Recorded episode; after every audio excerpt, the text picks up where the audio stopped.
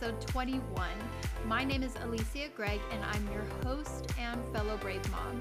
This journey of motherhood is unlike any other journey. We are often wondering if we're getting it right. With every new season our kids grow into, we find ourselves fighting new fears as mothers. And as Christ followers, we know that the road won't be easy, and Scripture gives us that heads up. The same is true for our children. So, in order to raise uncompromising children of the faith, we need to be able to model that. So, welcome to the Journey to Bravery podcast, Mama.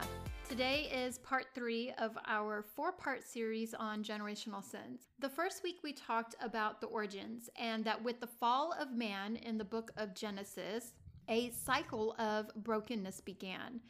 And just like we hand down to our children, our physical traits, we also hand down behaviors, mindsets, and attitudes.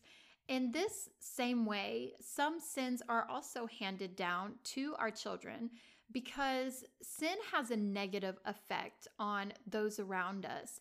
And when we don't heal from the sin that is done to us or that we've done to others, we then project these things onto the next generation. Last week was part two, and we talked about the overcomer of generational sins.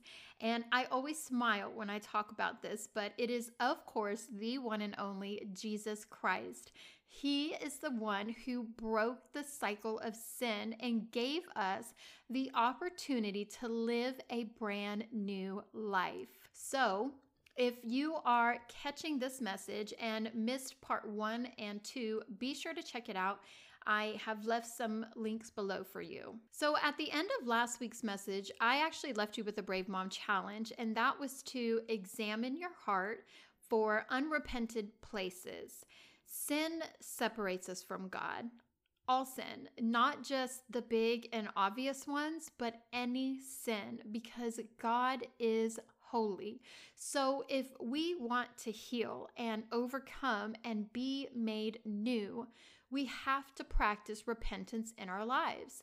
And that's turning from our sin and saying, Father, I have wronged you. Repentance is a desire to want to be shaped into the image of Christ by leaving our sinful ways behind. The, it's the willingness to, to be convicted in order to grow in sanctification. Mamas, we cannot afford to simply continue living hurt and broken and bound to sin because it affects everyone around us. It affects our children and their children and their children. 1 John 5 4 always brings me great encouragement. For everyone born of God overcomes the world. And this is the victory that has overcome the world our faith. Who is it that overcomes the world except the one who believes that Jesus is the Son of God? Mamas, because we believe Jesus is Lord, that He is the Son of God, Scripture says that we can overcome anything this world puts us through. With that in mind, today we are moving on to forgiveness. The topic title is Forgiven First. Naturally, this podcast is a bit longer than the others because Forgiveness can be a very sensitive and difficult topic, so I wanted to spend a little bit more time on this. So, in this series, I've talked a lot about my past and my upbringing, the generational sins that have affected my family and myself personally. I've mentioned that there has been sexual abuse, physical, emotional, as well as divorce, addictions, abandonment, foster care, and when I say family, I'm not referring to my home and the children I'm raising. I'm referring to me and my parents, cousins, aunts, uncles, my extended family.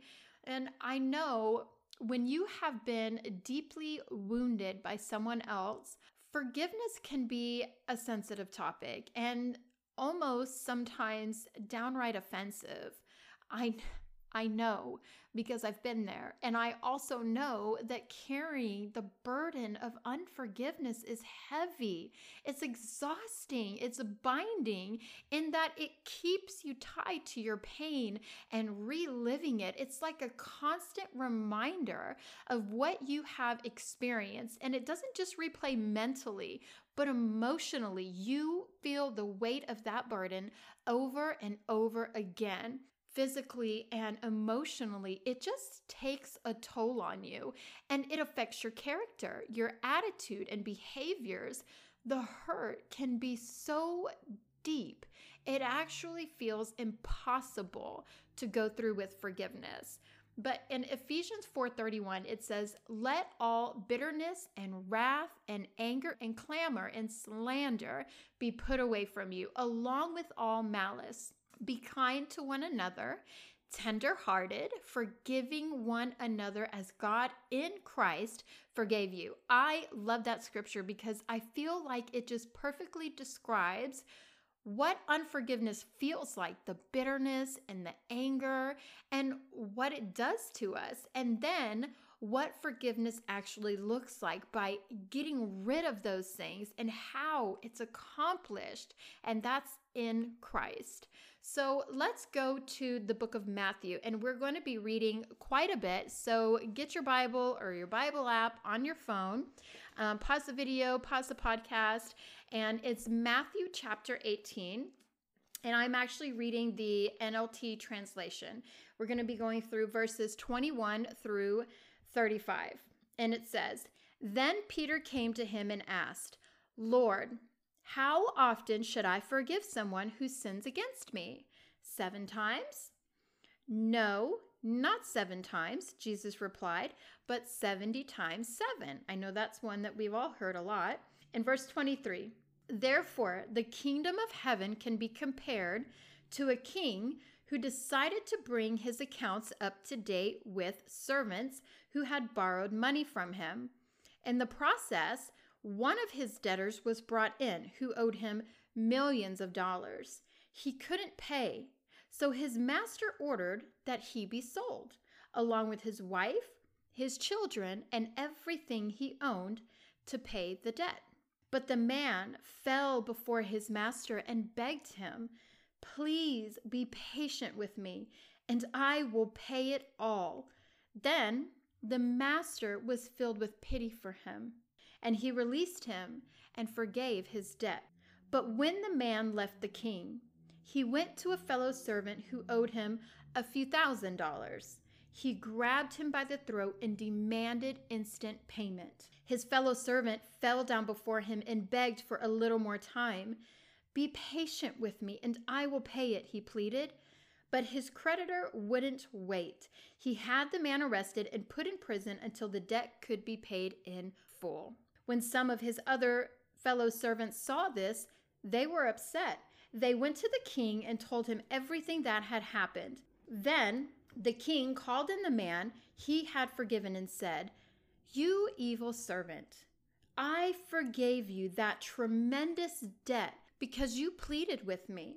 Shouldn't you have shown mercy on your fellow servant just as I had mercy on you? Then the angry king sent the man to prison to be tortured until he could pay his entire debt. And the last verse, verse 35 says, That's what my heavenly Father will do to you if you refuse to forgive your brothers and sisters from your heart. And I think the key word of this entire passage is from your heart. This parable is a reflection of what Jesus did for us. So, in this story, Jesus is the merciful king who sees that we are in great debt because of our sins. All have sinned and fall short of the glory of God.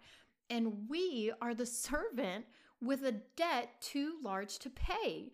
The master in the parable has every right to collect what is owed to him, to take everything that this man owns. But the master had mercy on him. Romans 6:23 says, "The wages of sin is death." This is the debt that we owe because of our sin, death. is what is deserved of us. That's how serious sin is to God. Adam and Eve, I look at their story and I think all they did was eat the forbidden fruit. They got curious and began to doubt God. And then we see God respond with a great consequence, one of which is death. So we don't gauge the severity of our sin against other people. I know I have been guilty of that in the past.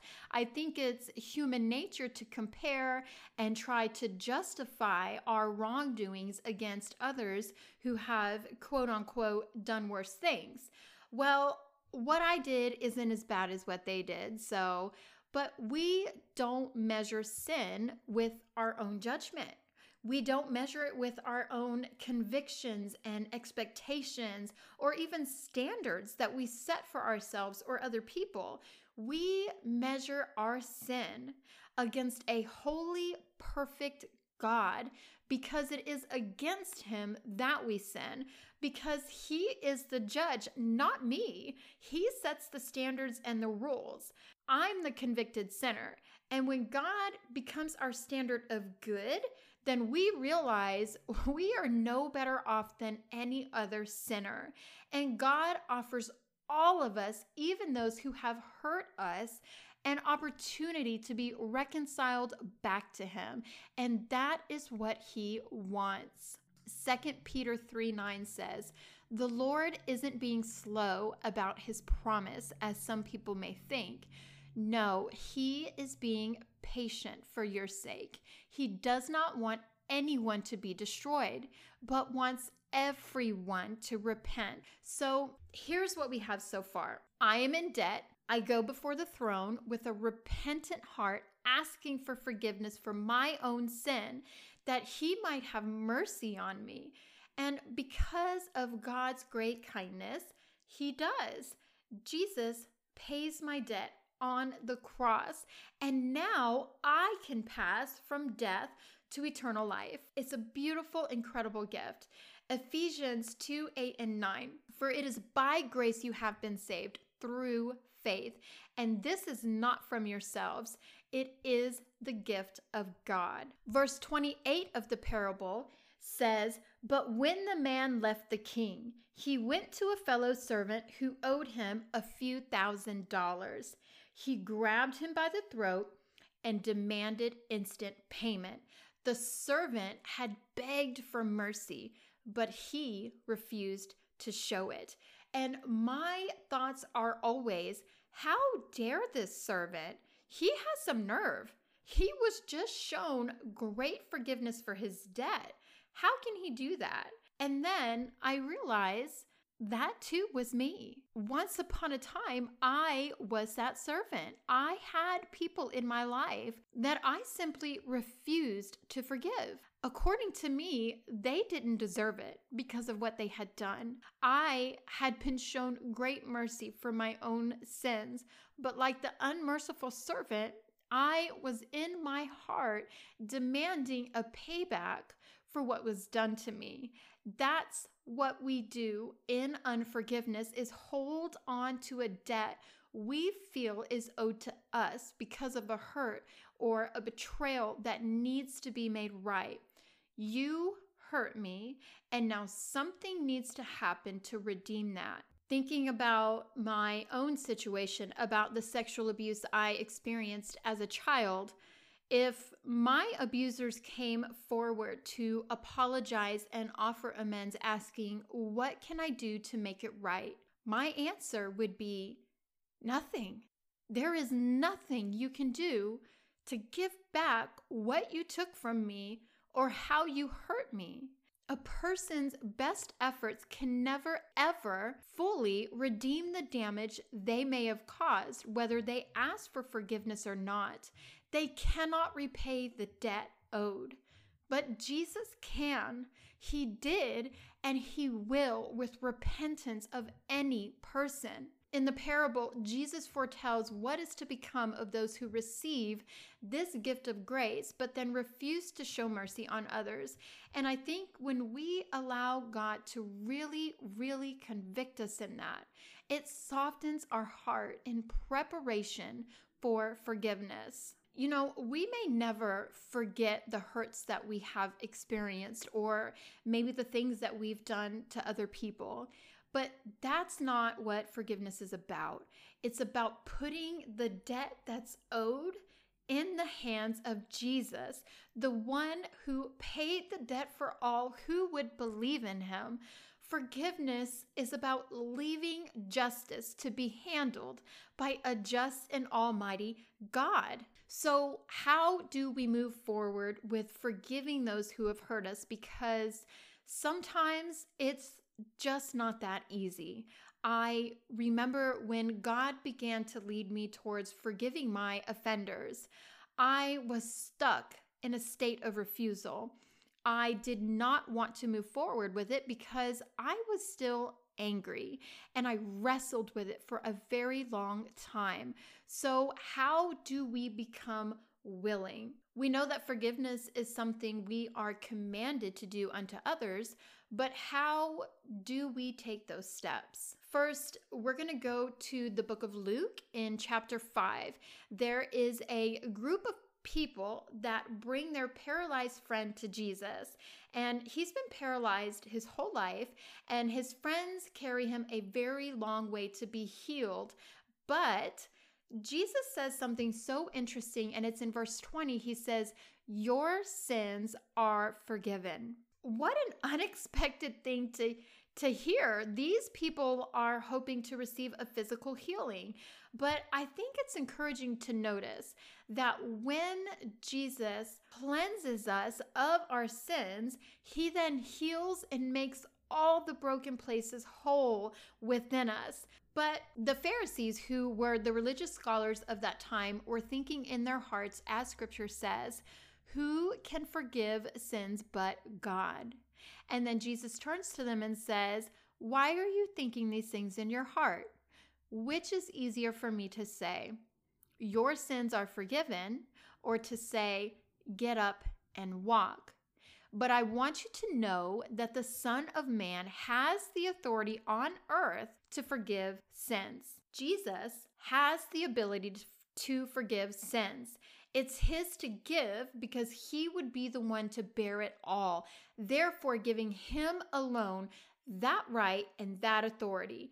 When we practice the act of forgiveness, it's doing what Ephesians 4:31 says, getting rid of the bitterness and the anger. In forgiveness, you are releasing that person to God, trusting that God will do what he says in Romans 12:19. Dear friends, never take revenge. Leave that to the righteous anger of God. For the scriptures say, I will take revenge, I will pay them back, says the Lord. So the question is do we trust the Lord in that promise that he will pay them back for what they've done. So, to finish up, when you search on blueletterbible.org, it shows you the biblical root word for forgive, and it's aphiemi.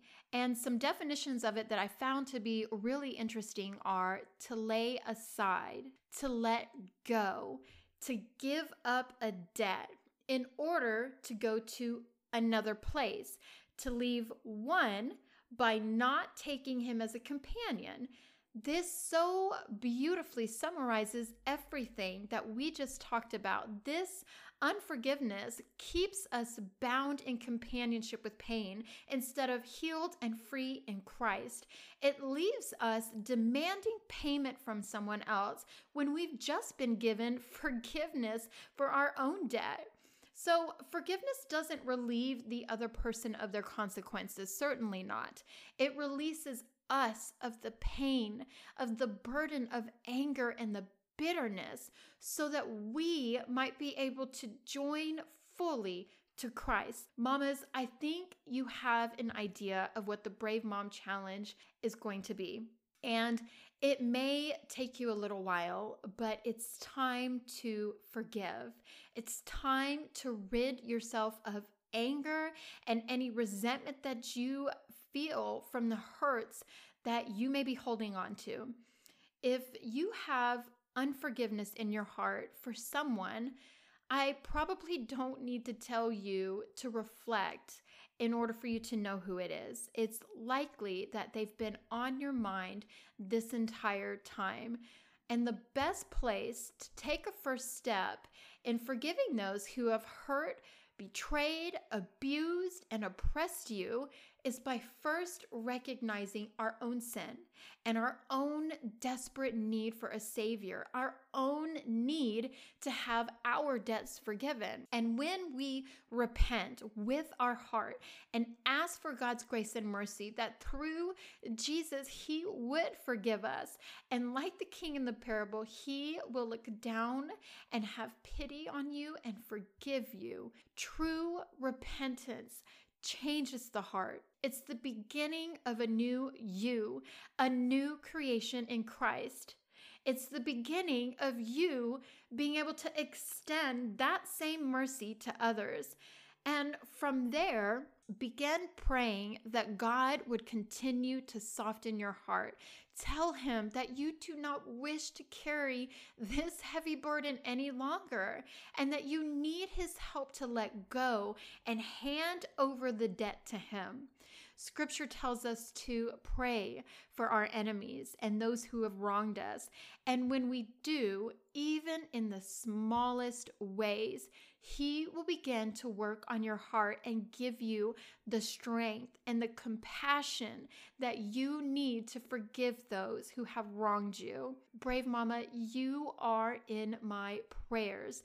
You can do this. Start with just the first step and let God lead you the rest of the way. Thank you for listening today, Brave Mama, and I pray that this helps you on your journey. I would love for you to take a moment to leave a review.